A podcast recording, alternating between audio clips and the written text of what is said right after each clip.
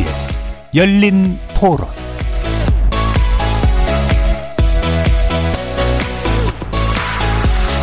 안녕하십니까. KBS 열린 토론 정준희입니다.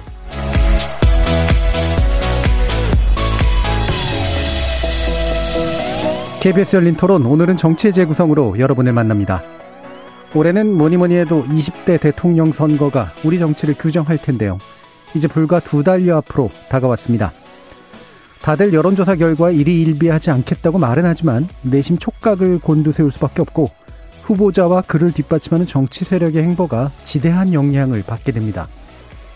특히 올해 대선은 여론조사 결과의 진폭이 상당히 큰 편인데요. 최근 발표된 신년 여론조사 결과 역시 한 달 전과는 사뭇 다른 양상을 보여주고 있죠. 거의 모든 여론조사에서 이재명 후보가 윤석열 후보를 추월하는 추세선을 그리고 있고 지상파 3사의 여론조사 결과에선 오차 범위를 훌쩍 넘어서게 이재명 후보가 앞서는 결과까지 나왔습니다.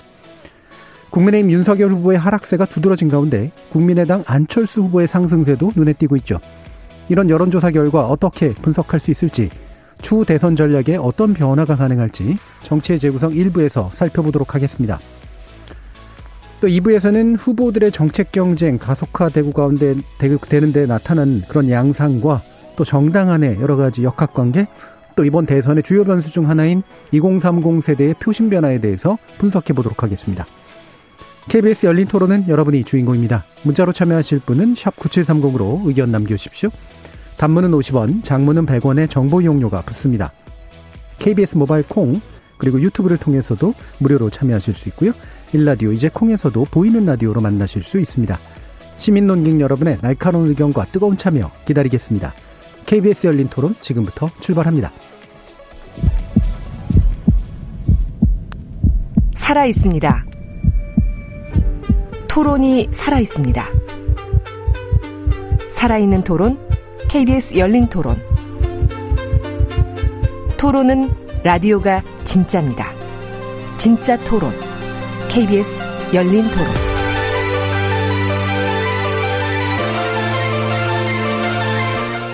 정치를 보는 색다른 시선, 정치의 재구성, 함께 해 주실 네 분의 논객 소개하겠습니다. 먼저 현근택 더불어민주당 선대위 대변인 자리하셨습니다. 네, 안녕하세요. 현근택입니다. 국민의힘 전남 순천 당협위원장이시죠. 천하람 변호사 함께하셨습니다. 예, 전남 순천의 천하람입니다. 최수영 시사평론가 나와주셨습니다. 안녕하세요. 최수영입니다. 자, 그리고 여론조사 전문가시죠. 휴먼앤데이터 이은영 소장 나와주셨습니다. 네, 안녕하세요. 반갑습니다. 자, 뭐 지금 시시각각 뉴스가 튀어, 터져 나오는, 튀어나온이라는 표현을 제가 썼네요. 네. 터져 나오고 있는 그런 상황이라서 이걸 쫓아가는 토론을 하게 될지는 모르겠습니다만 일단은 여론조사 얘기부터 좀 해보도록 하죠. 어, 추세선이 되게 좀 확실해 보이고요. 오차범위 이제는 바뀌다라고까지 얘기할 수밖에 없는 상황들까지 만들어지고 있어서 일단 당내에서는 어떻게 바라보고 계신지 이야기를 좀 더 여유 있는 입장에 계신 분 말씀부터 한번 들어보겠습니다. 현근택 변호사님. 거의 뭐 비슷할 것 같습니다. 그러니까 네. 지금 후보의 워딩도 거의 비슷한데요. 그러니까 우리가 잘해서 득점 포인트보다 상대방이 못한 실점 포인트가 더 많은 것 같다. 네. 는게 기본적인 것 같고 그래도 조금 우리가 잘한 것도 좀 있다. 음. 네, 뭐이 정도인 것 같고요. 지금 대체적인 여론이 보면은 저희들이 뭐 일차적인 목표로 잡는 건 이제 40%. 어, 40%가 어찌 보면 이제 문재인 대통령 지지율이기도 했지만 예. 그동안 저희들이 여론조사에서 별로 못 뛰어넘었던 부분이에요. 그러니까 윤석열 후보는 넘었던 부분이고. 음. 그래서 40%를 돌파하느냐 안 하느냐 이게 가장 이제 관건인데 최근에 보면 약간씩 한두 개 정도 나오는 게 좀 있는 것 같고요. 그다음에 격차는 사실은 뭐 오차 범위 내냐 왜냐는 뭐 조사마다 좀 다르기 네. 때문에 저희들이 크게 보는 거 아닌 것 같은데 결국은 뭐 어, 상대방의 실전 포인트는 거의 다 알려진 것 같습니다. 음. 부인의 어떤 이력 경력 문제는 결국 공정의 문제, 상식의 문제였기 때문에 윤석열 후보의 출마 명분과 관련된 거라서 상당히 타격이 컸던 것 같고 그 다음에는 결국은 아마 그 사과하는 형식이나 방식이나 이게 아마 좀 부적절을 하지 않았나 예. 이런 여론이 많은 것 같고요. 당내 상황 정리 못 하고 있다. 그게 결국은 어, 이 야당도 제대로 이끌지 못하면서 국정을 이끌 수 있겠느냐. 이전 어떤 리더십의 문제, 국정 운영 능력의 문제 있는 것 같고. 그 다음에 이제 구설 말실수라고 하는데 과연 이 국정을 할 만한 어떤 비전이라든지 아니면 그런 정책이라든지 그게 소화가 돼 있느냐. 이제 이런 것들에 대한 의문이 많으면서 윤석열 후보 어떤 지지율이 빠지는 것 같고요. 저희들은 그에 비하면 사실은 이제 지난주 정도부터는 네거티브를 좀 자제하고 있습니다. 그러니까 예. 부인 문제에 대해서는 선대위에서는 공식적으로 얘기하지 말아라. 그리고 어, 정책 방향으로 비전적으로 가자. 이제 그런 부분들이 그래도 조금 영향을 미치는 게 아닌가. 그래서 저희들이 조금 상승에는 그런 예, 약간 예. 파지티브한 선거 운동이 좀 영향을 미치고 있다. 저는 음. 그렇게 보고 있습니다. 예, 40대 벽을 뚫는 게 일단 목표다. 그다음에 우리가 잘해서라고는 상대가 잘못해서다. 그래도 우리가 조금 잘하고 있는 건 있다 정도로 일단 정리를 해주셨어요. 자 이제 마음이 급한 국민의힘 상황 어떻습니까? 네, 일단 요즘 상황을 보면 야당을 잘 이끄는 게 국정을 이끄는 것보다 오히려 참 어려워 보이기도 한다. 네. 네. 그런 지경인데요. 어, 우선 저희가 최근의 상황을 굉장히 엄중하게 보고 있습니다. 한 1, 2주 전만 하더라도 저희가 소위 희망회로라고 하죠. 어, 이제 조금 추세선이 안 좋더라도 예. 일단 정권 교체 여론이 높으니까 괜찮지 않겠느냐. 음. 그리고 뭐 저희한테서 빠진 분들이 바로 이재명 후보한테 가지 않고 부동층으로 남아 있고 뭐 이런 정도들의 얘기들을 하면서 어, 반등을 곧 할 거다라는 얘기를 했는데 최근에는 추세선이 그런 얘기를 할 수 없을 정도로 굉장히 안 좋아지고 있는 게 사실입니다. 그러다 보니까 당내에서도 어, 좀 메시지라든지 저희의 어떤 뭐 후보의 언행이라든지 이런 부분들을 좀 완전히 좀 바꿔야 되겠다. 음. 좀 일신해야겠다라는 어, 얘기들이 있었고 사실 오늘 그 저희 선대위에 뭐 거의 뭐 전원이 다 나가고 뭐 이렇게 하는 예. 어 전면 저뭐 재건이라고 해야 될까요? 이런 상황도 사실 그런 위기 의식에 맞닿아 있습니다. 실제 후보도 어 1월 1일에 큰절을 하면서 자기부터 바꾸겠다라고 했었고요. 근데 어 아시겠지만 이게 선대위라는 것이 한 명한 한 명의 이해관계가 또 첨예하게 부딪히는 부분들이 있기 때문에 네. 지금 그 선대위를 재건하는 과정이 어, 100% 순탄하지만은 않은 그런 상황이고 어, 저희로서는 이런 부분들을 좀 빨리 마무리하고 그 김종인 위원장이 얘기하는 것처럼 어, 메시지와 일정 같은 부분들, 뭐 연설하는 내용 같은 부분들이 어, 좀 통일되게 뭔가 테마가 있게 김종인 위원장이 좀 강하게 그립을 쥐고 가야지 뭔가 어, 그래도 반전에 어떤 계기가 나오지 않겠느냐 예. 이런 기대를 하고 있는 그런 상황입니다. 예. 아시겠지만 당이 이해관계가 되게 다를 수밖에 없다. 선관위 안에서 선대위 안에서 이런 얘기를 해주셨는데 제가 잘 모르거든요. 네. 어떤 이해관계가 갈립니까? 어, 뭐 사실은 저희가 이제 보면 참 어려운 문제입니다만은 민주당에서도 아, 현 변호사님도 언제 저한테 한번 얘기하셨는데 본인의 당선보다 후보의 당선을 우선시하는 사람이 두 명, 세 명만 있어도 예. 깜짝 놀랄 만한 일이다. 무슨 말이냐면 지금 지방선거도 앞두고 있고 음, 음. 음. 또 다음번 총선 공천이라든지 예. 또 자기 당내에서의 파워 역학 관계 같은 부분들을 먼저 고려하는 분들이 많습니다. 예. 그러다 보니까 후보의 어떤 그 어, 활동이나 이런 것들이 좋아지기를 바라는 것보다는 내 뜻대로 후보가 해주기를. 음. 그러 뭐 지, 실제로 그러다 보니까 후보가 하는 메시지나 일정이나 이런 것들을 여기저기서 끼워 넣으려고 하는 시도들이 네, 네. 있습니다. 그래서 음. 자기에게 유리하게 끌고 가려고 하는 그런 부분들이 있다 보니까 좀 아무래도 혼선이 나, 생기게 되고 후보가 준비되지 않은 상황에서 또 일정을 소화하게 되고 그런 것들이 나오게 되는 거거든요. 그래서 그런 것들을 좀 일소해야겠다 네, 이런 생각을 갖고 있는 것이죠. 알겠습니다. 자, 그 부분 뒤에서 좀 더 얘기할 수 있을 것 같고요. 자, 기본적으로 두 당의 입장을 들어봤습니다만 여론조사 전반을 또 보고 계시는 이은용 소장님께서 좀 특이할 만한 포인트랄까요? 뭐 어떤 것들을 주목하고 계신지 한번 말씀 들어보죠. 네, 일단은 이번 그 신년 조사를 이제 신년 조사까지 다 하면 사면 이후에서 신년까지 다 하면 20개 넘게 조사가 나왔는데요. 거기서 윤석열 후보가 앞선 거는 한 개 정도로 제가 이제 추려본 걸로는 네. 한개 정도고 이재명 후보가 다 앞서는 결과가 나왔고 KBS가 한국리서치에 의뢰해서 29일에서 31일 조사한 거에 의하면 이재명 후보 39.3, 윤석열 후보 27.3, 심상 심상정 후보 3.2, 안철수 후보 8.1. 그렇게 해서 그 이 이재명 후보와 윤석열 후보 간 격차가 12% 포인트가 예. 났어요. 그래서 오차 범위 밖으로 났는데 지금 최근에 가장 특징적인 게 하나 있다면 부동층이 좀 더 증가했다라는 음. 점을 꼽을 수가 있겠습니다. 그래서 부동층이 KBS 조사 기준으로는 18% 정도 나왔고요. 그리고 지금 이재명 후보의 그 지지율 상승을 이끈 것은 20대와 서울 이라고 볼 수가 있고 윤석열 후보가 지지율이 많이 빠졌지만 아직 지키고 있는 데가 60대 이상 그다음에 주부층 PK 지역 이렇게 예. 볼수 있거든요. 그래서 이제 유권자분들께서 가장 지금 이제 좀 궁금해하신 사항이 도대체 그러면 지난 한 한 두 달간 이재명 후보는 얼마나 올랐고 윤석열 후보는 얼마나 빠졌냐 이 부분일 것 같은데 MBS 조사를 기준으로 보면 11월 첫째 주하고 12월 말 기준으로 봤을 때 이재명 후보는 11% 포인트 상승했고요. 윤석열 후보는 11% 포인트가 빠졌어요. 음. 그래서 그게 그대로 가지는 않았. 있지만 예. 그래도 예. 상당히 이 둘의 그 등락폭이 거의 비슷한 수준으로 갔다. 예, 예. 그리고 지금 이 상황에서 어, 이 윤석열 후보 지지율이 원래 이렇게 더 크게 빠진 거는 윤석열 후보 지지 패턴이 좀 원래 이랬어요. 음. 그러니까 올라갈 때는 쫙 올라가고 빠질 땐 또 확 빠지거든요. 그게 그 정치 입문한 때부터 계속 그런 패턴이었는데 그 이유는 핵심 지지층이 없다라는 점 때문인데 지금 최근에 이렇게 지지율이 빠진 거는 핵심 지지층이 좀 흔들리는 기류가 있다. 음. 그 원인은 지금 이제 계속 얘기하신 그 선대위 내부의 그, 그 갈등을 리더십을 가지고 해결을 못하기 때문에 지금 PK 쪽이나 60대 이상층에서 굉장히 지금 흔들리는 흐름을 좀 보이고 있거든요. 그래서 예. 이거를 어, 잡지를 못하면은 지지율이 추가 하락할 가능성도 있어 보인다 이렇게 말씀드릴 수 예. 있습니다. 그러니까 일부 붙었던 중도가 빠졌다기보다는 핵심 지지층이 흔들리고 있다라는 네. 측면 이 부분이 굉장히 중요한 포인트 같은데 최승 평론가님 어떻게 또 평가하세요? 그, 저는 이제 윤석열 후보가 사실 그럼에도 불구하고 구도의 우위는 지금까지 쭉 이어왔거든요. 예. 그러니까 이제 뭐 사실은 이제 우리가 인 그 구도 그다음에 인물 그다음에 이슈를 선거의 3대 요소로 꼽는데 구도는 그럼에도 그 흔들림 없이 가져오는데 문제는 55, 55%에 이르렀던 그런 정권 교체 여론에 윤석열 후보가 늘 항상 본인이 앞서 나갈 때도 한 15% 이상의 갭이 있었단 말이죠. 근데 네. 이게 이번에 더 벌어졌다. 이거는 이제 제가 보기에 윤석열 후보의 전략적 실수가 너무 반문 연대만 집착했다. 그러니까 음. 뭐 반문 연대 혹은 뭐 반문 빅플레이트 뭐 큰 접시론 뭐 이렇게만 음.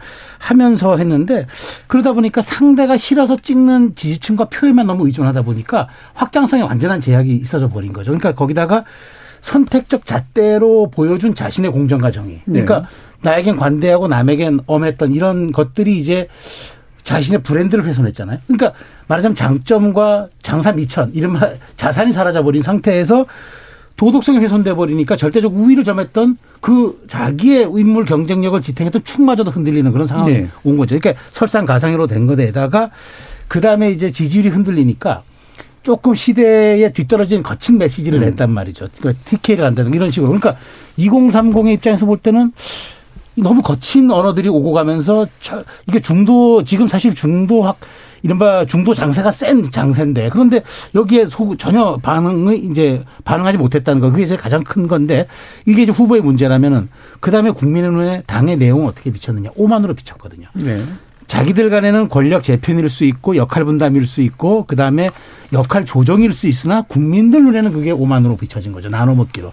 이것은 결정적인 국민의 피로감을 쌓이, 쌓이겠다. 그다음에 음. 마지막으로 부인 김건희 씨의 사과. 제가 지난번 방송에서 말씀드렸는데 실수는 할 수 있어요. 근데 실기를 하면 안 되죠. 네. 약간 이거는 이제 좀 실기에 가까웠던 그런 이제 타이밍이었기 때문에 이게 이제 세 가지가 완전히 복합이 돼 버리니까 그다음에 이제 이은영 소장님 말씀하신 대로 쭉 빠지고 올라갔던 패턴이 윤석열 후보 쪽에 있었는데 이것이 견고성마저 흔들려 버리니까 음. 지금은 걷잡을 수 없는 지금 말하자면 추락세를 보이는 건데 이제 어쨌든 저는 뭐 당내 당내 얘기 조금 더 하겠습니다만 어쨌든 이 반등 모멘텀이 과연 지금 3, 65일 남은 상태에서 음. 있을까 어떤 소재일까 참 그게 저도 예. 사실 좀 어, 주목해 볼 포인트라고 봅니다. 저희들이 조금 의미해 보는 게 사실은 민주당 입장에서는 가장 아킬레스건이 정권 교체 여론이에요. 그렇죠. 정권 교체 여론이 항상 이제 50 대 초반 중반까지 갔었거든요. 그리고 교체 여론과 재집권 여론 이 갭차, 갭 차이가 한 15%막 이렇게 났었단 말이에요. 그러니까 마지막까지 아마 이 부분을 극복 못하면 쉽지 않다라는 게 대체적인 생각이었고 네. 가장 이제 어려운 부분이었는데 지금 말씀하신 이제 MBS 최근 여론조사를 보면 그 자체가 역전되는 조사들도 있어요. 음. 그러니까 오히려 정권 재창출이 더 많다는 여론도 있거든요. 한마디로 얘기하면 정권 교체 여론이 그동안은 굉장히 높았는데 뭐 윤석열 후보가 그걸 대체 못한다. 그러니까 윤석열 후보로 교체해봐야 뭐 별건 없는 것 같다. 저 사람이 제대로 문재인 정부에 못했던 거나 민주당 못했던 거를 잘할 것 같지 않다. 이런 생각이 있는 거거든요. 네. 그러니까 결국은 정권 교체 여론이나 정권 재창출 여론이 붙어버리면 제가 보기엔 한 자릿수 5% 이내 붙으면 사실은 승부는 거의 에, 민주당 입장에서는 네. 굉장히 네. 어렵지 않은 선거가 되거든요. 네. 저희들이 그동안도 이 정권 교체론이 과반 넘는 거 이게 가장 신경 쓰인 부분이었는데 문재인 대통령 지지는 그렇게 많이 중요하지 않고 네. 그 부분에 대해서 변화를 보이고 있다는 거. 그 부분이 제가 보기에는 반대로 얘기하면 윤석열 후보 입장에서는 기댈 수 있는 게 정권 교체론이 높은 거 그거 하나. 그거밖에 없었다는 거죠. 뭔가 비전을 제시하거나 아니면 뭐 선대위의 리더십을 발휘하거나 아니면 뭐 공약을 제시하는 게 아니라 이제 그거 하나 기댈 거였는데 그 마지막 기대하는 게 무너지는 게 아닌가. 저는 약간 그렇게 봅니다. 예. 그 부분 마침 숫자 얘기가 나왔으니까 일단 소장님이 좀 더 말씀을 주시죠. 이런 구도에 있어서 네. 어, 정권 교체론과 어, 국정안정론이라고 얘기하거나 또는 정권 유지, 재창출론이라고 얘기하는 게 약간씩 표현들이 지금 다르게 네, 여론조사에 되고 있어서 네, 네. 좀 정리 좀 해주셔야 될것 그러니까 같아요. 이게 지금 정권 교체의 지수라고 우리가 보통 얘기하는데 음. 이제 안정이냐 연장이냐 이렇게 물어보는 그래 이렇게 물어보는 것도 있고 그래서 여당 후보를 찍어야 되느냐 이렇게 물어보는 데도 네. 있고 그다음에 이제 교체냐 교체냐 아니면 심판이냐 음. 그래서 요 물어보는 거에 따라서 강도가 조금씩 다르죠. 달라지는데요. 네. 지금 이제 현근택 대변인께서는 그 MBS 조사를 얘기하셨는데 그거는 정권 안정 안정이 훨씬 더 높게 나왔어요 이번 조사에서. 네. 근데 전체적으로 지금 나온 여론조사들 보니까 아직은 교체 의향이 47에서 49로 네. 조금 더 높고요.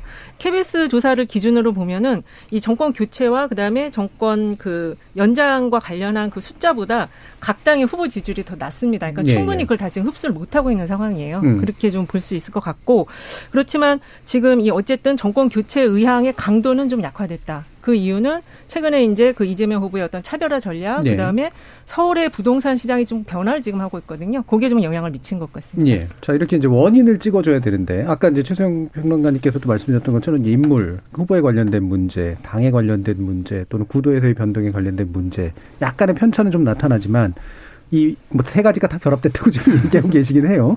당에서 좀 정확하게 파악을 해야 되잖아요.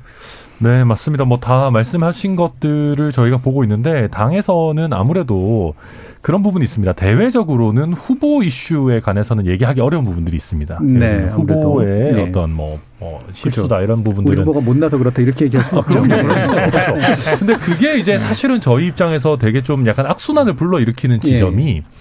후보 탓을 못하니까 사실 그 탓을 약간 이준석 대표나 선대위의 갈등으로 좀 돌리는 부분들이 있습니다. 이게 예. 약간 의도적으로 예. 이게 그런 부분들이 있는데 그러다 보니까 사실 이준석 대표와의 갈등이 이렇게까지 크게 국민들께 안 비춰도 되는 부분일 수 있는데 음. 어, 그게 이제 어떻게 보면 좀 확대 재생산돼서 악순환을 만드는 부분도 분명히 있고, 그래서 이 부분은 저희도 좀 전략적으로 고민해 봐야 되는 부분이라고 저는 개인적으로 네. 생각하고요. 그와 별개로는 아까 최소영 평론가님 말씀해 주신 내용을 당내에서도 많이 아, 이미 알고 있습니다. 특히 최근에 어떤 어, 수치로도 김건희 씨와 관련한 사과가 좀 불충분했던 것이 아니냐라는 부분들이 나오고 있고 그게 이제 윤석열 후보가 가지고 있는 공정이라는 그 담론에 굉장히 큰 영향을 미친다라는 거를 저희도 네. 많이 생각을 하고 있고요. 어, 그런데 이제 그와 별개로 어, 그 당내에서도 조금 그 전략적으로 여러 가지 좀 상반된 생각을 가진 사람들이 있습니다. 예컨대 어, 방금 소장님께서 어, 핵심 지지층이 좀 흔들리는 것 같다라는 분석도 당내에서 있었거든요. 그러다 보니까 이 핵심 지지층부터 잡아야 되는 것 아니냐 해서 예, 또 예. 강하게 또 우클릭을 해야 된다라는 음. 분들도 계시고, 근데 최근에는 그러면 안 된다라는 게 이제 당내에서도 음. 좀 지배적인 견해인 것 같고요. 결국 저희 입장에서 봤을 때는 최근에는 정말 윤석열 후보 입장에서는 거의 악재밖에 없는 음. 상황입니다. 악재가 굉장히 겹쳐 있는 상황이고 다만 아까 말씀하셨듯이 어 정권 안정 뭐 이런 식으로 물어봤을 때는 이렇게 비율이 비슷하지만 보통 재창출이나 네. 뭐 예. 이렇게 물어봤을 때는 재집권 뭐 네, 재집권 이렇게 물어봤을 때는 아직까지는 저희가 구도에서 조금 유리한 부분이 있고 그렇다라고 하면 저희가 조금 이런 악재들이 순차적으로 해결이 되고 나면 예. 조금은 그래도 반전의 기회가 있지 않겠느냐. 결국 저희 내부의 악재를 털어내는 것이 먼저다라고 저희도 보고 있습니다. 예. 자, 이 내부의 악재를 털어야 된다. 뭐 결국은 이제 뭐 내인론으로 시작할 수밖에 없으니까 어, 그 문제로 해결을 하기 시작을 해야 될 텐데 어. 그 윤석열 후보가 아까도 이제 여러분들께서 이제 지적을 해주셨던 되게 강한 발언을 했는데 다른 때에 비해서 보면은 주저 없이 말을 했거든요. 음. 예, 다른 때는 약간은 왜 고민하면서라든가 약간은 어색한 연기라든가 뭐 이런 것들이 일부 들어갔었는데 이거는 굉장히 진심 어린 말들이었었어요. 진심 어린. 예, 그러니까 되게 수두룩 자기 이야기로 나오고 있는 듯한 느낌? 음. 그렇게 되면 아 이게 원래 윤석열이라는 후보의 핵심적인 사고 방식인가라고 생각할 수도 있을 텐데 어떻게 어, 보세요? 그러니까 아마도 뭐 음. 제가 뭐 모르겠습니다만은 이재명 후보도 윤석열 후보를 그렇게 썩 좋아하지는 않으실 겁니다. 그러니까 이제 뭐 근데 이게 어 정제되지 않은 형태로 국민들께 나오면 안 되는 거죠. 왜냐하면 네. 사실은 상대 후보라고 할지 할지라도 국민의 대략 3분의 1 내지는 뭐 넓게 보면 절반 정도의 지지를 받으시는 분이기 때문에 네. 그 후보를 무시한다라는 게 아니라 또 국민들께서 느끼시기에는 그 후보를 지지하는 분들을 무시하는 것 아니냐라고 음. 느낄 수 있는 부분이고 어 그래서 이제 저희 내부에서도 어, 좀 정제된 언어를 쓰셔야 된다라는 음. 거를 얘기하고 있고 특히 뭐 좀 굉장히 강했던 몇, 몇몇 단어들이 있지 않습니까? 그래서 네. 그런 부분들에 대해서는 저희도 아, 이런 거는 다시는 반복되지 않아야 된다라고 음. 얘기를 하고 있는 상황입니다. 네. 짧게 덧붙이면 예, 과거에도 그러면. 윤석열 후보가 장모 리스크 나왔을 때 우클릭을 했었거든요. 그래서 음. 예. 지지율 하락세를 멈추게 만들었는데 이번엔 좀 타이밍이 안 좋았던 것 같아요. 왜냐하면 당내 당 대표와의 갈등이 많은 상황에서 이 우클릭에다가 더 강한 그런 음. 그 모습을 보여주다 보니까 그게 지지층에게는 불안감, 후보가 굉장히 지금 불안해하고 있다는 네. 걸로 네. 전달이 됐던 것 같아요. 네. 네. 그 제가 제가 보는 건 좀 그 조금 조금 다른데, 그러니까, 음. 그러니까 대구 가서는 좀 강하게 우클릭하고. 네. 광주 가서 또 무슨 그때 호남 가서 무슨 얘기를 했냐면 순천이 어디 갔을 때 순천이었습니다. 가서 부득이라는 말을 썼어요. 음. 제가 뭐 사실은 네. 뭐이 땅 뭐 그냥 부득이하게 이렇게 했는데 그 부득이는 사실은 삼지대 삼지대를 택하했다가 이렇게 갈 때 그렇게 얘기하는 거지. 네. 아니 뭐 국힘에 바로 입당해놓고 그러니까 제가 보기엔 메시지 일관성도 없어요. 그러니까 이게 좌충우돌로 비춰 사실 저, 저 미안한 편이지만 좌충우돌 같은 모습은 약간 이재명 후보의 전매 특허 같은 거였는데 네, 네. 이 사실을 이제 윤석열 후보가 호남 가서 이 말하고 대구 가서 이 말하고 그러니까 지지층에게 강력히 요구 그할 때는 아주 그 한계 수위를 올렸다가 또 여기 와서 할 때는 자기 정체성이 흔들리는 듯한 단어를 또 얘기하고 그러니까 이런 것들이 오히려 저는 윤석열 후보의 장점을 정직함, 그다음 이제까지 알려진 것은 그다음에 어떤 그 뭐랄까 애두르지 않은 그런 뭐 돌직구 정신 뭐 이런 정도가 좀 뭐 강직하고 강직함까지는 포함할 수 있겠습니다. 예. 뭐그 정도였는데 이게 다 흔들리다 보니까 상징 자본 플러스 자기 정체성도 없었어요. 그러니까 음. 그러면 어디서 지지율을 가져옵니까?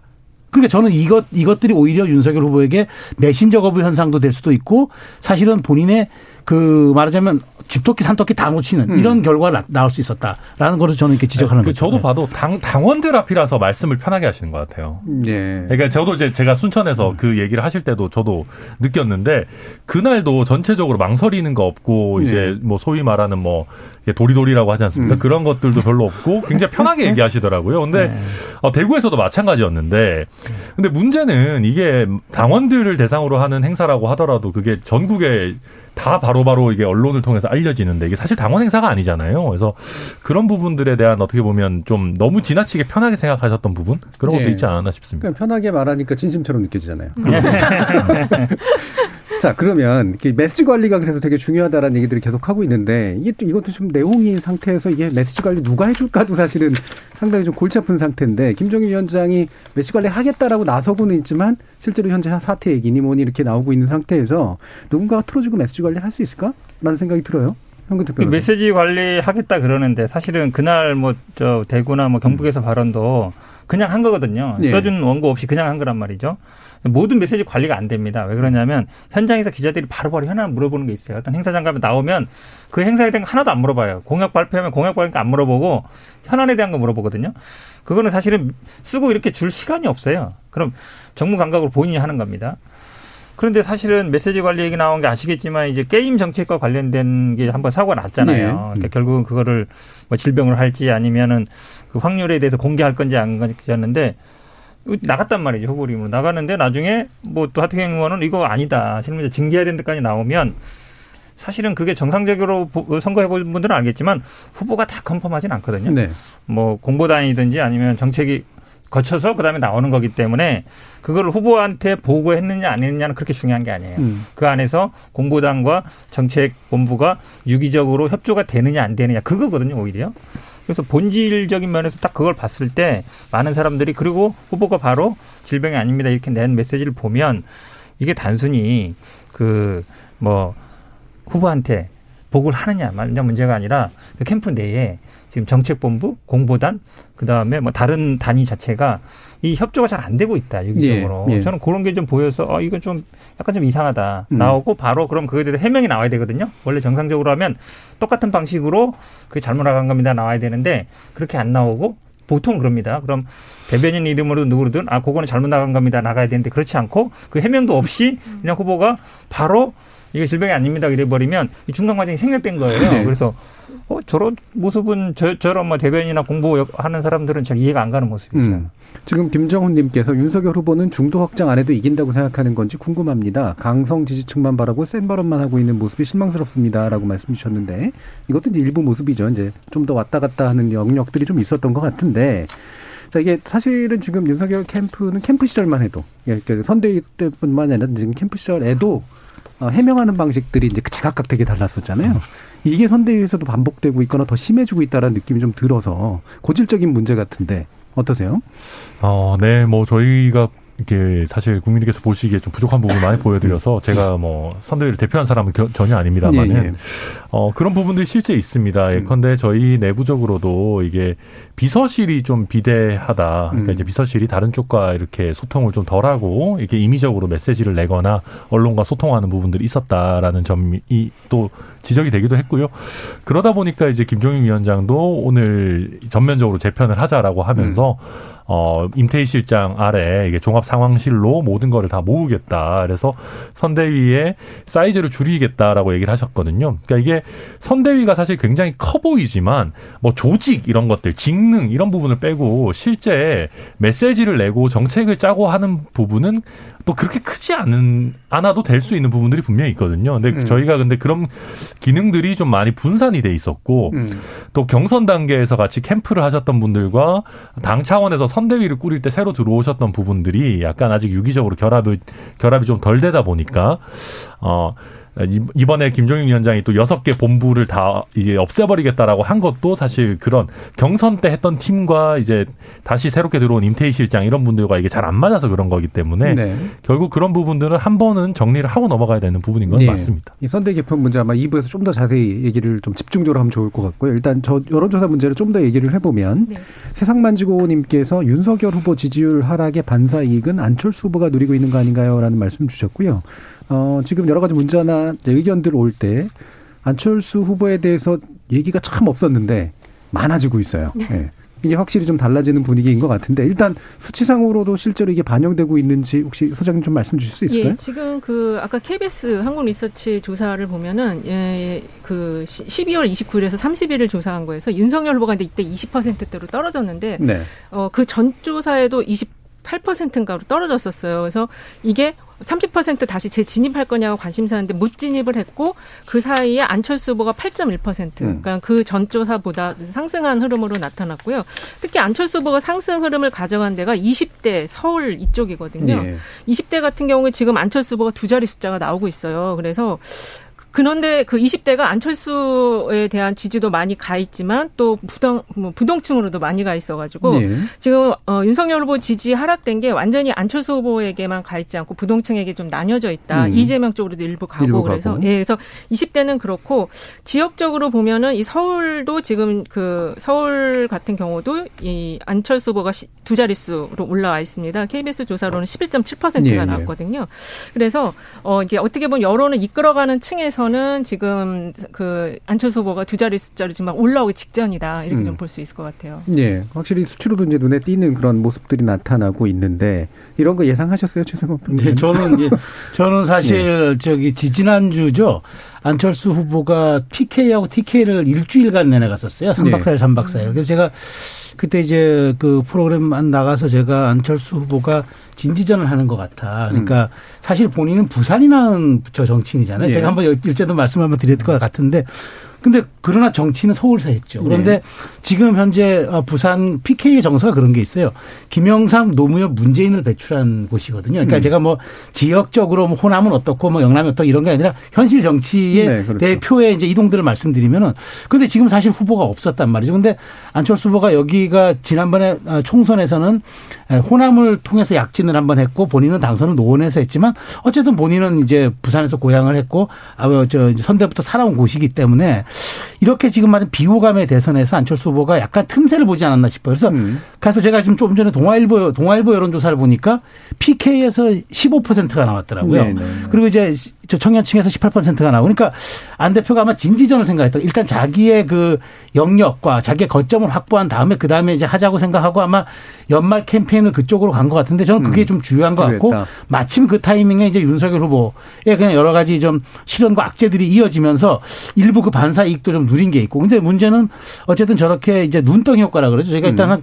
눈덩이가 한번 작지만 굴러가기 시작하면 그게 이제 쭉 붙는 게 사실 효과 아니겠습니까? 더군다나 지금 미디어 점유율도 높아진 데다가 이슈 주목도도 높아진 상황에서 이제 과거처럼 3, 4%대 안철수 후보의 발언의 주목도 혹은 미디어의 반응도 이런 이런 게 아니 아닐 수 음. 있기 때문에 이렇게 된다면은 지금 자꾸 이제 상대 후보가 불안해지는 그런 균열 지점들을 파고든다면 오히려 어뭐15% 진입 때까지는 아마 많은 여론조사 전문가들도 그, 그 정도까지는 아, 갈 수 있을 거라고 예측하는데 과연 태풍의 눈이 될 것인지 차차송의 태풍이 될 것인지는 저는 15%의 여론조사 지지율을 예. 어, 평균적인 세에서 음. 보여주느냐. 저는 이제 그게 관건이 관건이다. 된, 예. 다고 생각합니다. 예. 지금 국민의 입장에서도 이제 산술이 복잡해지잖아요. 예. 네, 우선 이제 저희도 뭐 아주 좋게 보자면은 음.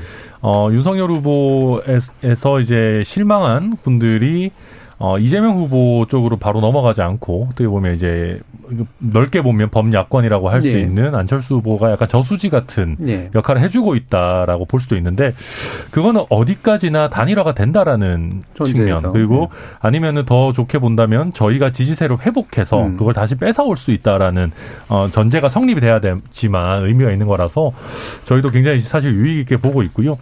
더 큰 문제는 저희가 이게 저희 당의 선거 전략과도 관계가 되는 것인데 이렇게 안철수 후보의 지지율이 높아져 버리면 또 만사를 제쳐놓고 단일화만 얘기하게 되는 전략으로 그렇죠. 갈 수가 있어요. 네.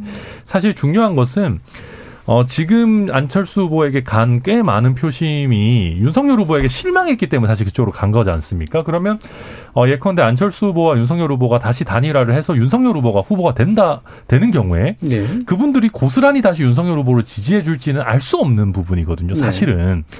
그러다 보면 저희가 안철수 후보와의 단일화를 얘기하기 전에 윤석열 후보의 비호감도를 낮추고 다시 음. 신뢰를 얻는 방안을 더 고민을 해야 되는데 그게 아니라 그냥 아, 그래도 윤 후보랑 안 후보 지지율 합치면 이재명 후보보다 높습니다라는 식으로 굉장히 산술적인 단일화 전략에 매몰될까봐 네. 아, 좀 걱정이 되고요. 네. 지금 당내에서 이제 많이 원내에서는 벌써부터 지금 단일화 가지고 들썩이는 분위기라 좀 어, 그런 쪽으로 갈까봐 네. 사실 걱정이 되긴 합니다. 짧게 덧붙이면 예. 지금 산술적인 더해서 높게 나온다 이, 이 부분이 아니고 역대 단일화와 관련해서 사례를 보면은 장외에 있는 후보가 지지율이 더 높았어요. 음. 이 당내 후보가 낮아가지고 그래서 단일화를 당의 후보가 이기는 그런 결과들이었는데 이번엔 지금 장외에 있는 안철수 후보 단일화의 대상이 지지율 훨씬 낮아요. 음. 그런데도 지금 그 단일화를 이제 여론조사에서 물어보면은 JTBC 글로벌 리서치 1일에서 2일 나온 전화 면접 조사를 보면은 안철수 후보가 41점 윤석열 후보 그렇죠. 이기는 걸로 예. 나와서 예.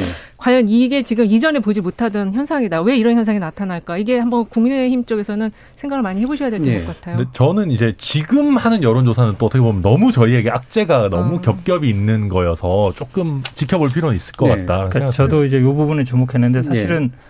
둘을 했을 때 윤석열 후보가 더 나오는 게 맞거든요. 음. 근데 안철수 후보가 더 나왔다는 얘기는 지금 막 경북이나 대구에서 발언들이 지난 연말이었거든요. 29일, 30일 정도였는데 그게 여론조사에 다 반영 안 됐을 수 있어요. 한마디로 음. 얘기하면 윤석열 후보는 더 떨어질 수 있고 음. 안철수 후보는 더 올라갈 수 있다. 아니면 약간 대체제처럼 지금 돼 있잖아요. 네. 많이 흡수하고 있으니까. 근데 사실은 이게 저희들 입장에서도 고민이죠. 왜냐하면 그 저희들한테 와야 되는데 민주당한테 와야 되는데 안철수한테 가고 있는 부분인데 근데 안철수 후보가 지금 세 번째 나왔거든요 대선을. 네. 세 번째 나온 거고 서울시장만 두 번 나왔고 다섯 번째 나온 거잖아요. 그러니까 항상 단일화 논의에 대해서는 지난 10년 동안 대선 뭐 서울시장 하면서 한 번도 빠지지 않고 네. 본인 그래서 단일화의 최고 전문가거든요. 네, 이번에는 네. 앉을 것 같아요. 네, 최고 전문가에서 사실은 안철수 대표는 그거를 벗어나기 쉽지 않다. 근데 예. 과거보다 힘이 있느냐? 그렇지 않아요. 예. 그러니까 국민의힘이라는 뭐 38석이 있을 때도 있었겠지만 지금은 세석이고 교섭된 채도 아니고 그동안 또 국민들이 안철수 후보를 볼 만큼 봤어요. 뭔가 네. 새로운 걸 제시하는 건 아니거든요. 근데 이재명 후보나 윤석열 후보는 처음 나왔잖아요. 그러니까 안철수 후보가 저는 본인의 자력으로 뭔가 끌어올리기는 건 쉽지 않다. 그러니까 음. 약간 반사이익은 보겠지만 그 한계를 새로운 모습 보여주어서 자기 지지율로 말씀처럼 10% 15% 이렇게 올리기는 저는 간단치는 않다. 예. 근데 송 대표는 왜, 왜 언급을 했을까요? 그래도 어쨌든 그쪽으로 가고 있으니까 긴장하고 있죠. 저는 제가 분석이 조금 다른데, 예. 그러니까 저는 이 지금 사실 이 소장님 말씀하신 것처럼 이런 기이한 여론조사가 저는 어, 사실 전 원인이 있다고 봐요. 그러니까 네. 왜냐하면 이번 대선은 다른 지난 일곱 번의 대선, 87 체제 이후에 치러졌던 일곱 번의 대선과는 좀 다른 형태. 왜냐? 음. 첫 번째가 뭐냐? D-60일까지 이렇게 중도 유동성 장세가 강한 적이 없었어요. 네. 이미 거의 그때는 후보들의 이제 이게 그 우열과 편차가 어느 정도 됐고 아니면 박빙이거나 했을 때고 그런데 이번에 없고 두 번째는 이번처럼 정당 일체감이 약화된 적이 음. 없어요. 왜냐하면 두 후보 자체가 이 정당의 뿌리가 없는 사람들이에요. 네. 그렇기 때문에 과거에는 그 정당에서 오랫동안 있었던 사람이 후보가 되는 그런 경우였는데 이번에 정당 일체감이 없기 때문에 지금 아까 말씀드린 대로 그 정당에서 반드시 이겨내는 그런 것들이 없는 거고 세 번째가 이 지금 양 후보들이 또 어떤 국민들이 갖는 지지층이 갖는 부채 의식이 없어요. 음. 이분들이 새롭게 갑자기 등장하신 분들이기 때문에 네.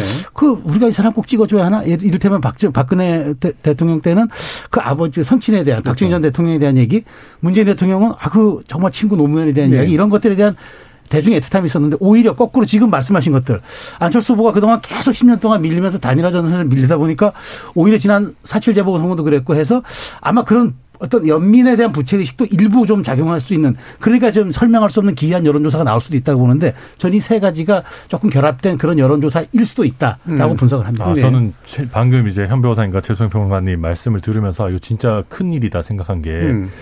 저희가 안철수 후보에 대해서 이렇게 열띠게 얘기를 한 적이 없습니다. 네. 사실 1, 2주 전만 해도 아마 이 정도로 얘기가 나오면 정준희 교수님이 끊으셨을 거예요. 네, 그렇죠. 뭔 안철수 후보 얘기 이렇게 길게 하냐. 대부분 얘기하자고 나왔는데 저 얘기 안 했어요. 그렇죠. 끊으셨을 텐데 네. 지금 사실은 두 분이 진지하게 얘기하시게 된 거 자체가 저희로서는 굉장히 뼈 아프게 네. 새겨야 되는 부분이고 다만 저도 이제 현 변호사님과 의견을 같이 하는 것이 최근에 들어서 안철수 후보가 어떤 얘기를 하거나 공약을 내놓거나 메시지를 내놓는지 대중에게 전달된 바는 사실 없었습니다. 음. 예, 그렇기 때문에 이게 어떤 안철수 후보의 새 정치를 얘기해봐라라고 하면 거의 김종인 위원장의 경제민주화와 마찬가지로 우리 국민의 아마 90%는 뭔지 잘 모른다고 하실 거예요. 그러니까 그러다 보면 저는 지금의 이 지지율이 온전히 안철수 후보의 것이냐. 이거 저는 그렇지는 않은 것 같다. 아직까지는. 예. 그 강도가 높지는 않은 것 같고 언제든 다시 떨어질 수 있는 건 맞는 음. 것 같은데 최근에 그 왜 주식 백가라 그래가지고 음. 윤석열 후보가 안 나갔던 아, 그 그거는 잘하셨더라고요. 있었잖아요. 네. 거기서 안철수 후보가 꽤 잘했단 말이에요. 네. 자기 전문 분야이기도 하고 20대 마음으로 움직이는 측면들이 분명히 있었던 것 같고 이게 음. 만약에 조금씩 커져서 야 그래도 윤석열 후보보다는 안철수 후보가 공부하면 잘해라는 음. 그 어떤 분위기가 만들어지면 되게 좀 달라질 수도 있지 않을까. 그 주식뿐 저 게임 주식뿐만 아니라 게임 네. 게임 관련해서도 아마 저 안철수 후보는 그쪽으로 잘 알잖아요. 그게 주식 백가가 게임이에요. 그렇죠. 네. 주식이 네. 3%. 결국은 그렇게 본다 그러면 사실은 그 분야에서는 제일 강하죠. 네. 그러니까 이재명 후보가 3프로 TV에서 굉장히 어찌 보면 히트를 했던 게 본인이 직접 옛날에 주식 투자를 했었단 말이에요. 그러니까 용어든지 그 수치까지 제시할 수 있던 게 많은 사람들의 구멍을 받았거든요. 저는 이 안철수 후보 같은 경우 4차 산업이라든지 아니면 이런 뭐 과학 기술이라든지 게임이라든지 이런 부분 아무래도 본인이 직접 했던 분야이기 때문에 네. 지금 20대들이 관심 가는 분야이기도 하고 소구성이 있을 것 같은데 근데 이, 이분이 제가 보기에는 그분 사실은 정치 그동안 하면서 그러면 그거를 보여줬느냐 음. 별로 그러지 못했다고 봐요. 근데 계속 어찌 보면 단일화 공방으로 지금 뭐 10년째 다섯 번째니까 거의 2년마다 거의 나온 거잖아요, 선거를. 그럴 때마다 단일화 얘기만 하다 거의 끝났거든요. 네, 네. 결국 막판 가면 단일화 어떻게 할 거냐. 적합도를 할 거냐, 경쟁력으로 할 거냐, 여론조사 50%할 거냐, 뭐 어떻게 할 거냐, 아. 이걸로만 계속 얘기했잖아요. 음, 듣기만 해도 벌써 지긋지긋하죠. 지긋지긋하죠. 예. 적합도, 경쟁도 조사 뭐 이게 이래서 결국은 이제 그 논의로 갈 수밖에 없는 거 아닌가라고 음. 보여요. 짧게 예. 덧붙이면요. 예. 이 유동성 장세가 만들어진 게 진짜 최근에 만들어진 거고 원래 저희들이 예측할 때는 진영 구도여서 그 폭이 적다. 음. 그런데 이 지금 유동성이 만들어진 건 결국 20대가 20, 30대 음. 스윙부터가 된 건데 20대 변동이 너무 커요. 네. 이번 KBS 조사를 보면 윤석열 후보 14.6, 안철수 후보가 15.6이 나왔고요. 지금 부동층이 33.9가 나와서 결국엔 2층을 잡지 못하면 윤석열 후보 굉장히 좀 어려워진다 이렇게 보고 음, 있습니다. 예. 자, 2277님께서 정치에는 연습이 없다고 하죠. 실상황뿐입니다. 선거 2개월 남겨놓고 적전 분열하는 국민의힘이 황골탈퇴할 수 있을까요? 죄수의 딜레마에 빠져 있는 건 아닌지 걱정됩니다라는 말씀 주셨고요. 3207님은 좀 희망적인 메시지를 주셨는데 저는 국민의힘 지지자입니다. 이준석, 김종인 두 사람 사라지고 후보 중심으로 캠프만 돌아가면 윤석열 후보 지지율 저절로 올라갈 겁니다. 라는 그런 말씀도 주셔서요. 자, 요런 견해가 현재 그 내홍을 대변하고 있는 견해들이기 때문에 2부에서 좀 더 알아보도록 하죠. 지금 여러분께서는 KBS 열린 토론과 함께하고 계십니다. 토론이 세상을 바꿀 수는 없습니다. 하지만 토론 없이 바꿀 수 있는 세상은 어디에도 없습니다.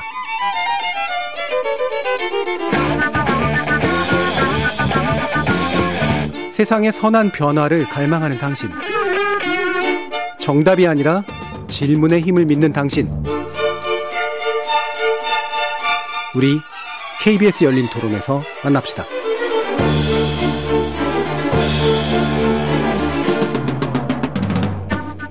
KBS 열린 토론 월요일 코너 정치의 재구성 휴먼앤 리서치 이은영 소장, 천하람 국민의힘 전남 순천 단협위원장, 최수영 시사평론가, 현근택 대변인 이렇게 네 분과 함께 하고 있습니다.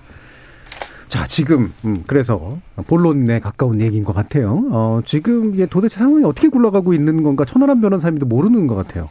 아시고 계시는 것좀 네, 말씀해 주세요. 어, 저도 뭐 100%다 안다고 네. 장담은 못 드리고요. 근데 우선 얘기를 하자면 말씀드리자면 김종인 위원장이 좀 선대위 개편의 필요성을 뭐 최근에 이제 네. 뭐 후보의 메시지라든지 이런 음. 부분들을 보고 느꼈고 후보와 아주 100% 동의가 되지는 않은 상황에서 음. 아침에 전격적으로 이제 선대위를 개편하겠다, 전면적으로 개편하겠다라고 발표를 했고 어, 그러다 보니까 이걸 어느 수준에서 어떻게 개편할 거냐에 대해서 좀 내부적으로 논의가 있었던 걸로 알고 있고요. 어, 그 상황에서 또 김기현 원내대표와 김도읍 정책위 의장이 네. 어, 먼저 좀 이렇게 모범을 보이겠다라고 해서 의총에서 사, 사퇴를 했고 네. 어, 거기에 따라서 이제 공동선대위원장들도 어떻게 뭐 사퇴를 하냐, 얼마나 할 거냐 이런 얘기가 있는 와중에 그러면 선대위에서 높은 분들, 뭐 본부장뿐만 아니라 뭐 선대위원장은 전부 다 사퇴하는 걸로 하자라는 식으로 뭐 이제 외부에 알려졌고 네. 그 와중에 어, 김종인 위원장이 사퇴를 하느냐 마느냐를 음. 가지고 얘기가 있었는데 사실 저는 처음에 총괄 선대위원장도 사퇴한다라는 보도를 보고 이건 뭐 말도 안 되는 소리냐. 왜냐하면 당장 몇 시간 전에 선대위를 네. 사, 자기가 개편을 하시겠다라고 음. 한 분이 사의를 얘기하시는 게 말이 안 되지 않습니까? 또 그 직전에는 의원총회에 앉아 계시기도 했고. 그래서 저는 의, 오보, 오보겠거나 아니면 의례적으로 이제 사퇴를 하는 걸 하고 후보가 재신임을 하는 형태를 취하려고 하나 보다라고 했는데 이제 그 이후에도 뭐 이런저런 오가는 게 있었습니다만 결과적으로는 어 총괄 선대위원장이 사퇴한다라는 거는 내부의 이제 커뮤니케이션 미스고 총괄 선대위원장은 사의를 표명한 바가 없다는 걸로 지금 예. 현재로서는 정리가 된 걸로 보입니다. 예. 지금 이제 그 사퇴 얘기 나온 사람만 되게 여러 명이고 일단은 이제 당직자는 네. 두분 아까 얘기하셨던 원내대표하고 정책위원장 음. 그다음에 어, 선대위 본부장에 관련해서는 이제 정확히 정확히는 잘 모르겠고. 예, 여, 여섯 명 본부장 예. 다 일단은 사퇴하는 걸로. 지금 김한길 네. 위원장. 네, 거기도 사의를 표명하셨고요. 그 부위원장. 네. 뭐 이런 쪽도 이제 지금 이제 사임 얘기가 나오고 물론 이제 그 선대위의 핵심 부서는 아니긴 합니다만. 맞습니다. 근데 이게 사태가 이제 쭉 많아지고 있는 게 말 그대로 일신하면서 재신임 분위기를 보통 요구하는 방식인데 네. 사태의 선도 불명확해서 이게 어디까지가 지금 재신임되고 어디까지가 재구성되고 있는 건가 이게 잘 모르겠단 말이에요. 좀 최소영 평론가님 어떻게 관찰하고 그러니까 계세요? 정말 이건 제가 보기에 선대위의 재구성이 아니고 예, 예. 이거는 선대위의 붕괴라고 봐야 됩니다. 그러니까 붕괴. 저는 음. 제가 이게 조금 그래도 국힘 내부 선대위가 좀 빨랐다고 좀 봐요. 저는 사실 지지율이 더 떨어져야 이 정도 파격적인 게 나올 줄 알았는데 저는 그야말로 음. 리빌딩 정도로 저는 생각을 했는데 이건 rebuilding이 아니라 그거는 전면적 해체를 통한 다시 그러니까 새로운 구성이거든요. 네. 그러니까 저는 이거는 아, 굉장히 그 국힘이 그러니까 국민의힘이 굉장히 위기감을 느꼈는데 저는 이제 이게 이제 과거로 보면은 이제 그 DJ 때의 그런 기억이 좀 마지막까지 팽팽하단 그 되고 이제 막 그 측근들 논란이 있으니까 전혀 우리는 공직을 맡지 않겠다고 측근들이 그때 음. 미디어 앞에 도열해서 한 적도 있었고 예. 그런 유사한 광경들을 대선 때마다 봤을 거예요. 그런데 지금 이 정도 수준이 아니라 지금은 일종의 모든 사람들 뭐 핵, 핵심 관계자 핵관의 핵관의 문제가 아니라 전체적으로 책임을 지고 나가야 되는데 지금 이렇게 된다면 여기서 키포인트가 이제 이준석 대표예요. 그러면 음. 당 대표는 어디까지 책임을 져야 하는가? 이 문제도 나올 수 있고 당 대표에 그러면 다시 선대위 합류는 또 어떤 식으로 이루어져야 되는가? 이게 굉장히 지금 오늘 밤이 저는 고비라고 봅니다. 아마 이준석 대표가 그 얘기를 했죠. 후보도 저도 오늘 고민이 많은 하루가 될 것이라고 네. 했는데 사실 지금 그 핵심 세 가지입니다. 김종인 위원장이 그립을 진다 했으니까 권성동 사무총장의 퇴진 여부, 이준석 대표의 복귀 여부, 그 다음에 육본부장 체제를 어떻게 재편하는가. 저는 이 세 가지가 지금 오늘 이 오늘 밤에 가장 큰 논란의 핵심 세 가지라고 보는데 이게 내일 아침까지 정리가 조금 된다면은 저는 다시 새로운 사무총장 임명하고 가고 음. 가겠지만 선대위 선대위원장 사무총장이 그대로 총괄 선대위원장 사무총장이 유지된 채로 바꾼다면 저는 그거는 봉합에 또 그칠 수 있는 사안이기 때문에 예. 이 문제를 저는 사실 좀 눈여겨보고 있습니다. 저는 사실은 이게 음. 보면서 오늘 이제 일정이 다 나왔잖아요. 그러니까 김종인 총괄 선대위원장이 그 후보는 저기 증권거래소 가 있는 상태에서 두 가지 메시지를 낸 거잖아요. 음. 쇄신하겠다. 음. 기자들이 당연히 물어볼 거 아니에요. 어, 후보한테 동의 받았습니까? 동의 필요 없다. 음. 그다음에 일정도 중단시켰거든요. 일정 가 있는데. 어찌 보면 이제 후보 패싱 논란이 나오는 거잖아요. 예. 근데 그 다음에 나온 게 이제 말씀처럼 육본부장 사퇴라든지 아니면 뭐 이건 충분히 예상되는 건데 이제 김정인 총괄 선대위원장도 사퇴한다는 얘기가 나왔잖아요. 물론 지금 이제 정정은 됐지만 그럼 가만히 생각해 보면 사실은 이 사태에서 원내대표나 정책위의장 굳이 제가 보기에 사퇴할 필요가 있나 이 생각 들어요. 네, 그거는 네. 이제 선대위 직책은 아니거든요. 그렇죠. 국회를 사실은 안 하겠다는 그렇죠. 얘기가 그러니까 선대위에서 네. 가장 중요한 직책이라고 얘기하는 뭐 종합지원본부장 권선동 네. 이런 분들이 예를 들어서 사퇴한다 그러면 이준석 대표가 얘기하는 윤핵관 중에 한 사람이니까 어, 물론 안내라고 볼 수 있는데 확정적으로 말한 바는 없습니다. 확정적으로는 아니지만 어쨌든 그러니까 권선동 의원이 사무총장도 하고 있고 이제 뭐 종합지원본부장도 하고 있잖아요. 네. 근데 그거에 대한 얘기는 없거든요. 그러면 결국은 많은 사람들이 이 내부에서 아직 이게 조율이 안 된 거 아닌가. 결국은 김종인 총괄 선대위원장도 사퇴한다고 했다가 지금 오보다라고 얘기 나오는 거 보면 아직 어 그러니까 어, 뭐 이유는 잘 모르겠지만 그 내부에서 굉장히 치열한 것 같다. 음. 결국은 핵심 포인트는 잘 말씀하신 것처럼 권선동 의원이 최소한 그 종합 뭐 지원 본부장인가 정도는 그만둬야 되지 않나. 근데 그 음. 얘기 전혀 안 나와요. 근데 예. 오히려 이준석 대표는 본인 보고 물러나라 그러니까 이제 그 얘기 하잖아요. 권선동은 사무총장 물러납니까라고 물어보잖아요. 그 당연한 거거든요. 왜냐하면 사무총장을 딱 이제 윤석열 후보가 임명한 거잖아요. 어찌 보면. 근데 그거 가만히 놔두고 당 투명 물러나라. 그러면 뭐야 그럼 내가 잘리는 거야 이런 생각을 안 할 수가 없잖아요. 예. 그래서 저는 아마 권선동 의원이 최고 어디까지. 그러니까 선대위직은 음. 당연히 내려놔야 될 것 같은데 음. 사무총장을 그만두냐 안 두냐. 저는 그게 가장 아마 중요한 포인트가 될 것 같아요. 네. 읍참 마속에서 어디까지를 이제 참 하느냐라는 그런 측면일 텐데 지금 이양수 수석 대변인의 공식 논평으로는 아까 천하람 변호사님이 얘기해 주신 부분이 이제 확정이 된 거거든요. 네. 직접 사퇴 의사 밝힌 게 아니라 어, 임태희 총괄상황본부 장관 소통에 착오가 있어서 잘못된 사실을 공지하게 됐다라는 건데 저는 대충 이렇게 마무리합시다. 일단은 요 얘기로 들리거단 말이에요.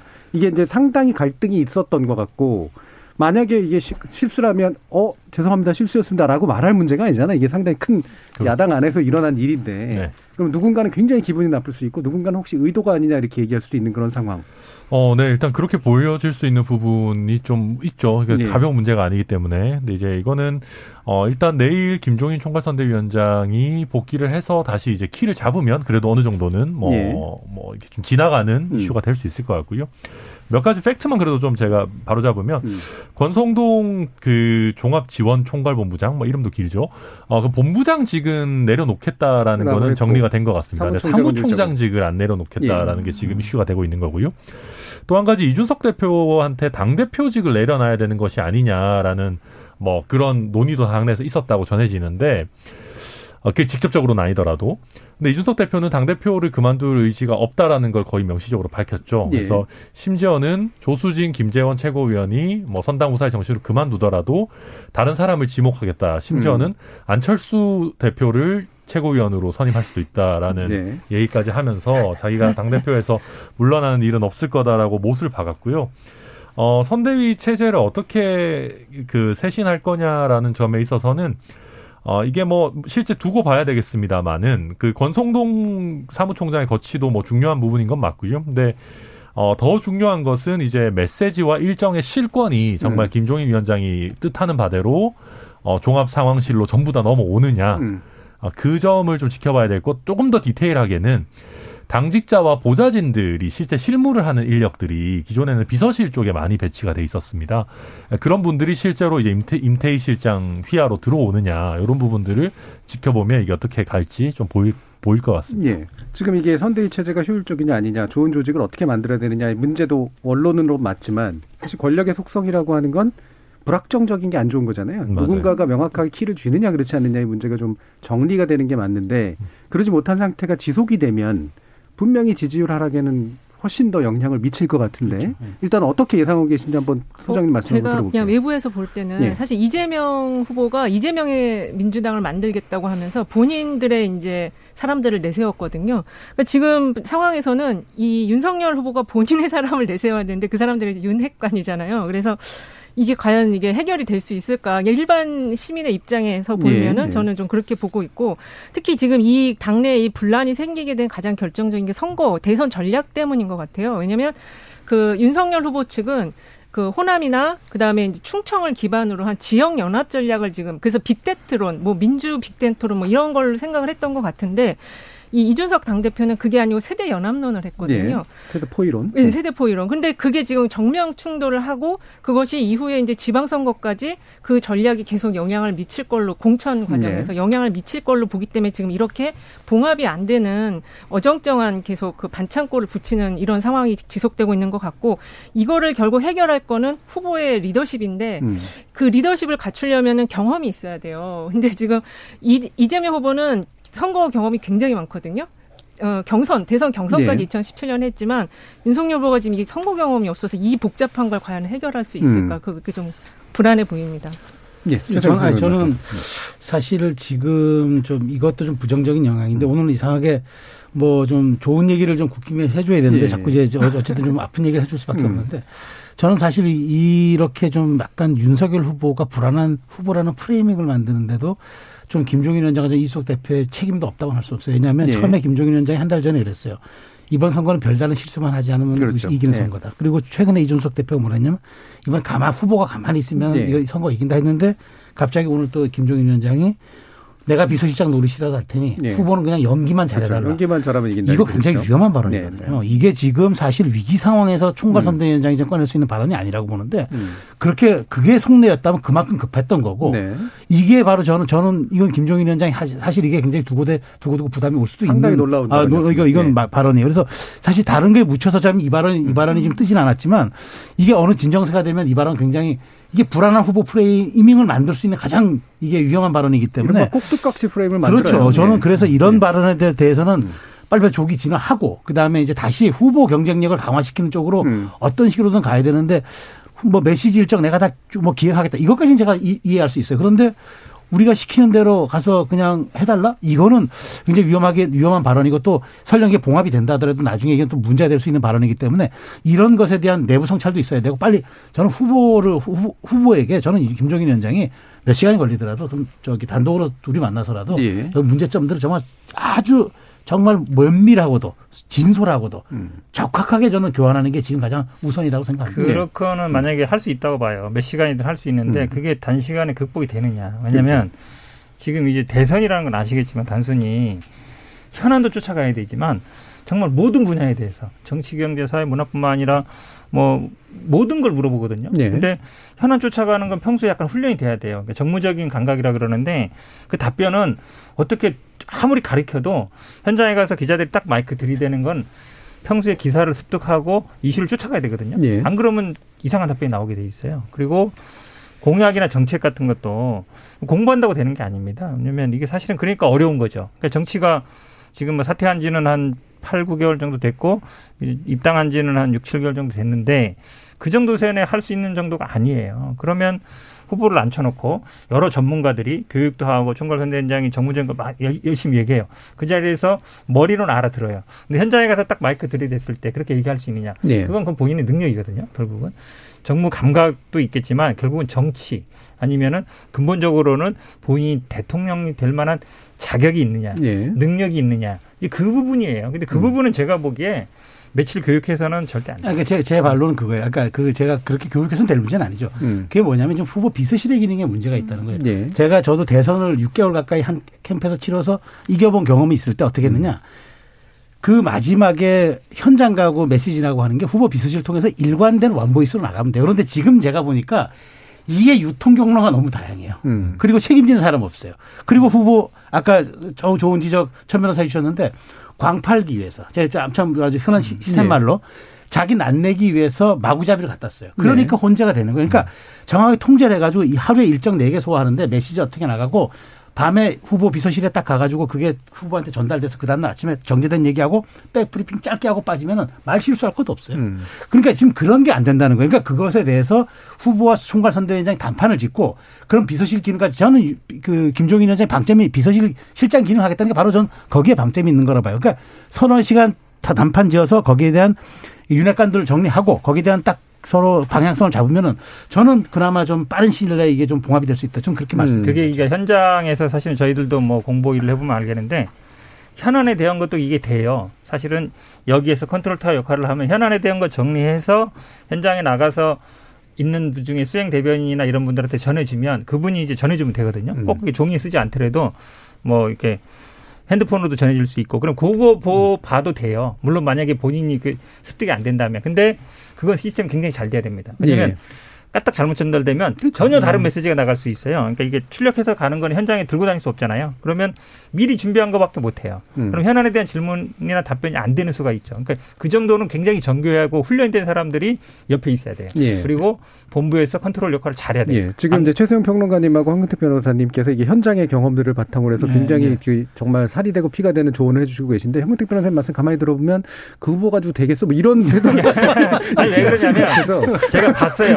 어제 그제 어디 무슨 족발집 가서 할 때도 보니까 예, 예. 이거를 오, 페이퍼에 써서 읽는데 예. 그 쓰는 거 읽는 것도 잘 숙달이 안 되셨더라고 보니까 예. 그러니까 워딩도 좀 틀리고 옆에 사람이 음. 조언도 해주시고 이거 짤로 돌아다니던데 음.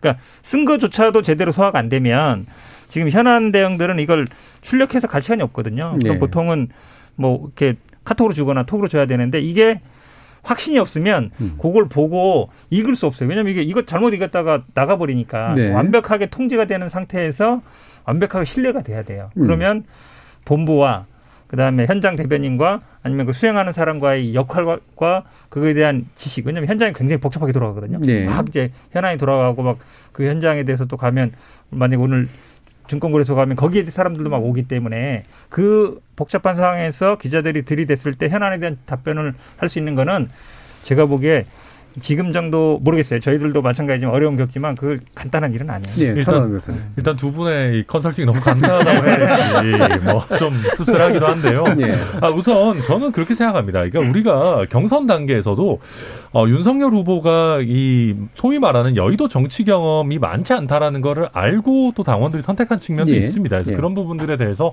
뭐 완벽하게 이렇게 뭐 훈련이 돼 있을 걸 기대한 것은 아니고요. 다만 어, 윤석열 후보가 가지고 있는 또 정체성이라든지 또 어, 기존에 우리가 정치권에서 쌓은 사람들이 가지지 않은 그런 특장점들이 있기 때문에 윤석열 후보가 대두가 됐던 것이고 물론 두 분 말씀하셨던 것처럼 이슈에 대한 뭐 대응 숙지가 조금 더 돼야 되는 부분도 분명히 있고 음. 어 갑자기 막 이상한 사람들이 치고 들어와서 하는 부분들이 어, 좀 없어져야 되는 건 맞습니다. 근데 어, 저도 저희 그 선대위에서 좀 아쉬웠던 부분은 윤핵관이라는 게 너무 부정적인 단어로 지금 네. 되어 있어요. 음, 그렇죠. 모든 사람이 핵심 관계자가 있을 수밖에 없습니다. 음. 이게 정상이고요. 이게 정치에서 핵심 관계자는 누구나 있는 것이고.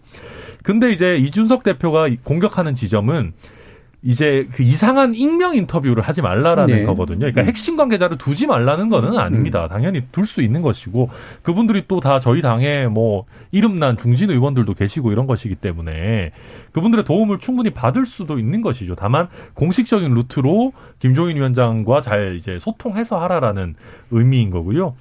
어, 저도 저희 선대위의 근본적인 방향성과 관련해 가지고는 그런 분쟁이 있다고 생각합니다. 이게 2030을 조금 더 타겟으로 할 네. 것이냐 아니면 그냥 반문 정서를 최대한 넓게 음. 펼치는 걸로 할 것이냐라는 부분에서 지금 좀 논쟁이 있고 그러다 보니까 그게 사실 이준석 대표와 윤석열 후보의 갈등처럼 비춰졌던 것인데 이준석 대표도 이제는 김종인 위원장이 하는 대로 가기만 하는 거를 원하고 있는 것 같아요. 그러니까 본인이 꼭 2030 세대포 이론을 뭐 꼭 고집하겠다는 건 아니고 네. 이제는 세대포 이론은 사실상 좀 어려워졌다라는 걸 이준석 대표도 음. 인정하고 있기 때문에 음.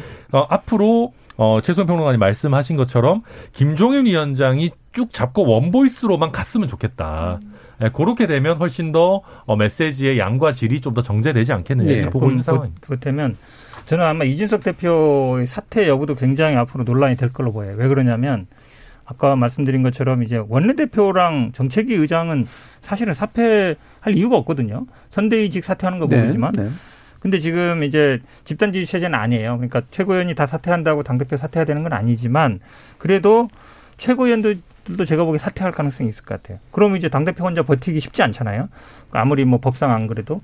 그럼 아마 이준석 대표와 결국은 윤석열 후보 간의 파워게임이거든요. 음. 당대표 물러나라. 왜냐면 후보 바꿀 수는 없으니까. 그러면 근데 이준석 대표는 안 물러날 거예요. 물러나게 되면 본인 정치 생명 끝나는 거 알기 때문에 그러면 이제 결국은 아마 그 선을 어떻게 타협 볼 거냐 어느 선까지. 그러니까 네. 이준석 대표가 지금 막뭐 여러 가지 여러 가지 논란들이 배후에 뭐 있는 거 아니냐라고 의심도 하고 있으니까 음. 이런 문제들이 제가 보기엔 결국 이준석 대표와 윤석열 후보 간에 해결할 수 있느냐 당 대표 거치 문제. 그러면 아마 이준석 대표는 당연히 윤석 김종인 비대위원장과 총괄위원장과 손잡고 아니 뭐 단일화 이거를 끌고 갈 수 있거든요. 네. 그러니까 일종의 이제 후보를 간접적으로 교체하겠다면 이렇게 갈 수 있어서 그 싸움이 제가 보기에 오히려 더 치열하지 않을까 네. 보여요. 이게 이제 사실 예전 캠프 시절부터 현재 이르기까지 국민의힘 내부에서 계속적으로 나왔던 건 당내 파워 게임의 문제였는데 계속해서 내홍들이 있었던 게 그게 지지율이 높았을 때는 그냥 오만함 수준이었지만 지지율이 하락하고 있는 데서는 이게 난파선이 될 수가 있잖아요. 이제 각자 도생을 만들어내는. 지금 국민의힘 아마 지지 좀 하시는 분들의 의견이신 것 같은데 박승민 님께서는 이런 의견을 주셨어요. 윤석열 후보가 당선이 되든 안 되든 이준석 대표는 차기 어느 선거가 되든지 보수의 지지를 받기 어려울 거라고 생각합니다.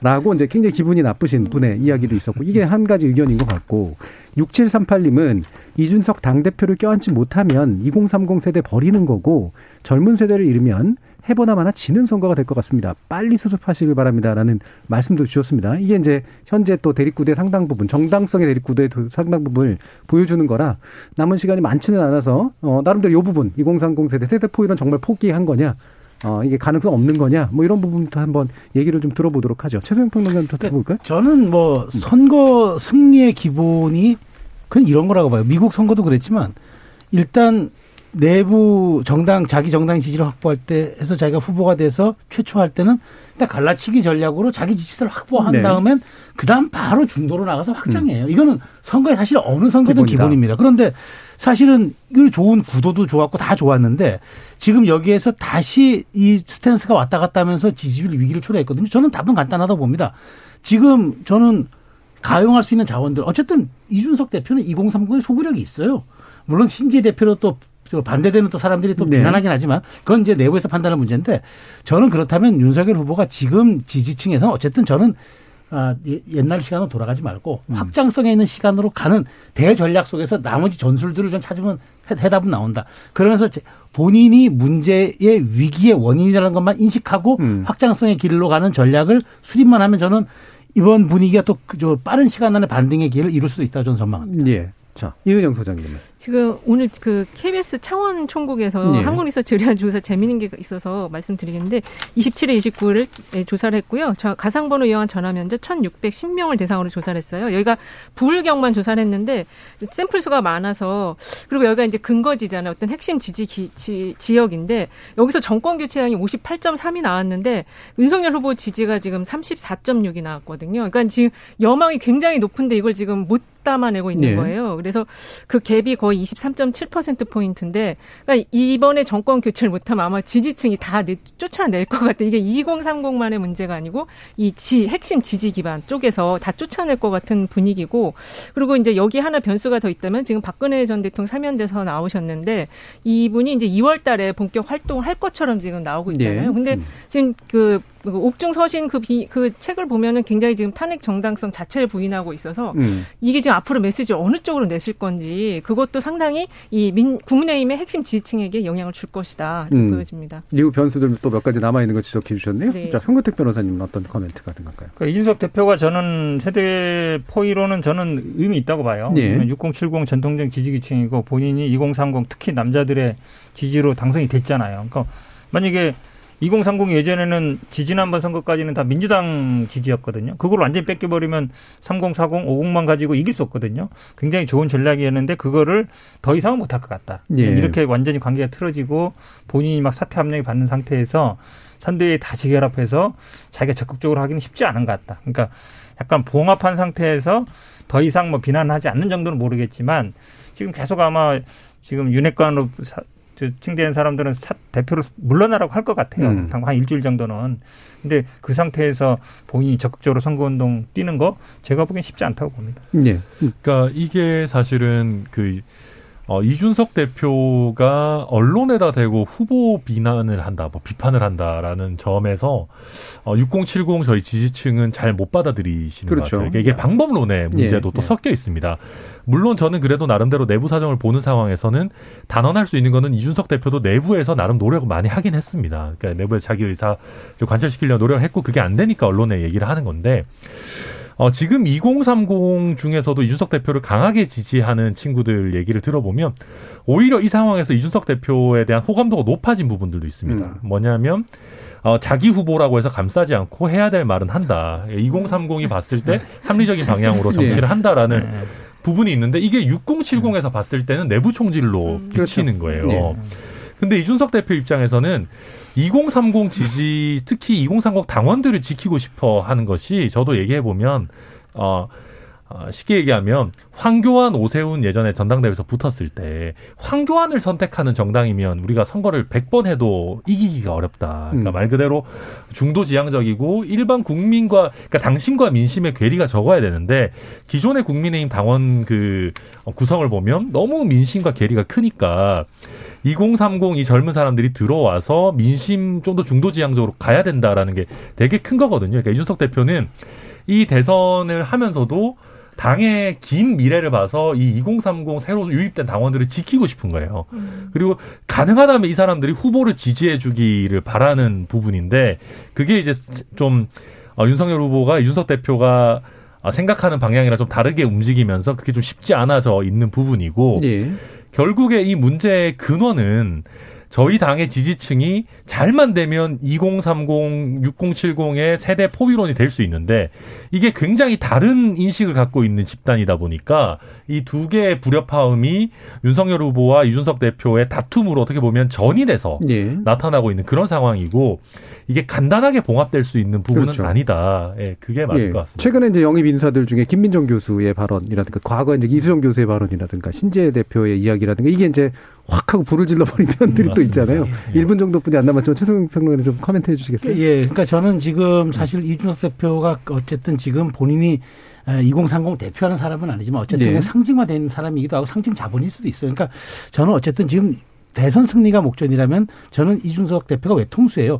만일 이래서 지면은 책임론 나오고 이런 밖에 밖에 빠진 상태에서 이기면 이준석 무용론이 나와요. 외통수에 네. 있기 때문에 지금의 차기 리더십을 생각한다면 저는 어찌 됐건 이준석 대표와 윤석열 대표가 반창고든 뭐든 빨리 봉합을 해서 뭐 뭐든 어쨌든 붙여가지고 네. 60일 캠페인을 전략적으로 아까 얘기한 중도 확장으로 진행하는 게 맞다. 저는 예. 그것이 사는 길일 수밖에 없다는 말씀 드리고 싶습니다. 예. 지난번에 반창고였으니까 이번에는 한 본드 정도로 해야 될 것 같습니다. 보통은 청테이프나 박테이프. 네. 그렇죠. 본드는 그렇고 너무 세고. 아, 여론조사 이거 말씀 안 드리는데 예, 예. 지금까지 말씀드린 모든 여론조사는 중앙선관위 여론조사 심의위원회 홈페이지를 참조하시기 바랍니다. 예, 네. 알겠습니다. 자, 6726님께서 작년까지 보여준 구시대 정치는 제발 버려주시고 올해부터는 국민의 높은 수준에 맞춰 정치 선진국으로 발돋움해 주시기 바랍니다라는 의견 주셨고요. 3월 9일 대선 과연 어떻게 될지 기대됩니다라는 의견 주셨는데 안철수 찍어야지 님께서 맞추셨네요. 예, 안철수 지지자분들께서 이제 뭔가 모처럼 활기가 돋는 이제 그런 상태가 온 것 같습니다. 많이 눈에 띕니다. 자, KBS 열린 토론 월요일 코너 정치의 재구성. 오늘 이것으로 모두 마무리하겠습니다. 함께 해주신 현근택 대변인, 최수영 평론가, 그리고 국민의힘 전남 순천 당위원장, 전하람 변호사, 휴먼한 리서치 이은영 소장 네 분 모두 수고하셨습니다. 감사합니다. 감사합니다. 감사합니다. 감사합니다. 한국의 정치는 참으로 모래성 같다는 생각을 종종 합니다. 대중 속에 뿌리내린 정당이 장기간에 걸쳐 후보를 키우고 정책을 가다듬는 게 아니라 때마다 그럴듯한 인물 겨우 찾아내서 그 주변으로 사람과 자원, 아이디어를 긁어모아 선거를 치르곤 하죠. 대중의 바람에 유연하게 대처하기에 어쩔 수 없다 말하겠지만 결국 정처 없이 부는 바람 따라 눕는 갈대 같은 정치인 셈입니다. 한때는 쪽대본으로 찍은 드라마가 재미를 주기도 했었죠. 이젠 완성도 높은 사전 제작 드라마가 대세가 됐으면 물론이고요. 후보가 연기를 해야 한다니 문득 든 생각입니다. 지금까지 KBS 열린 토론 정준이었습니다.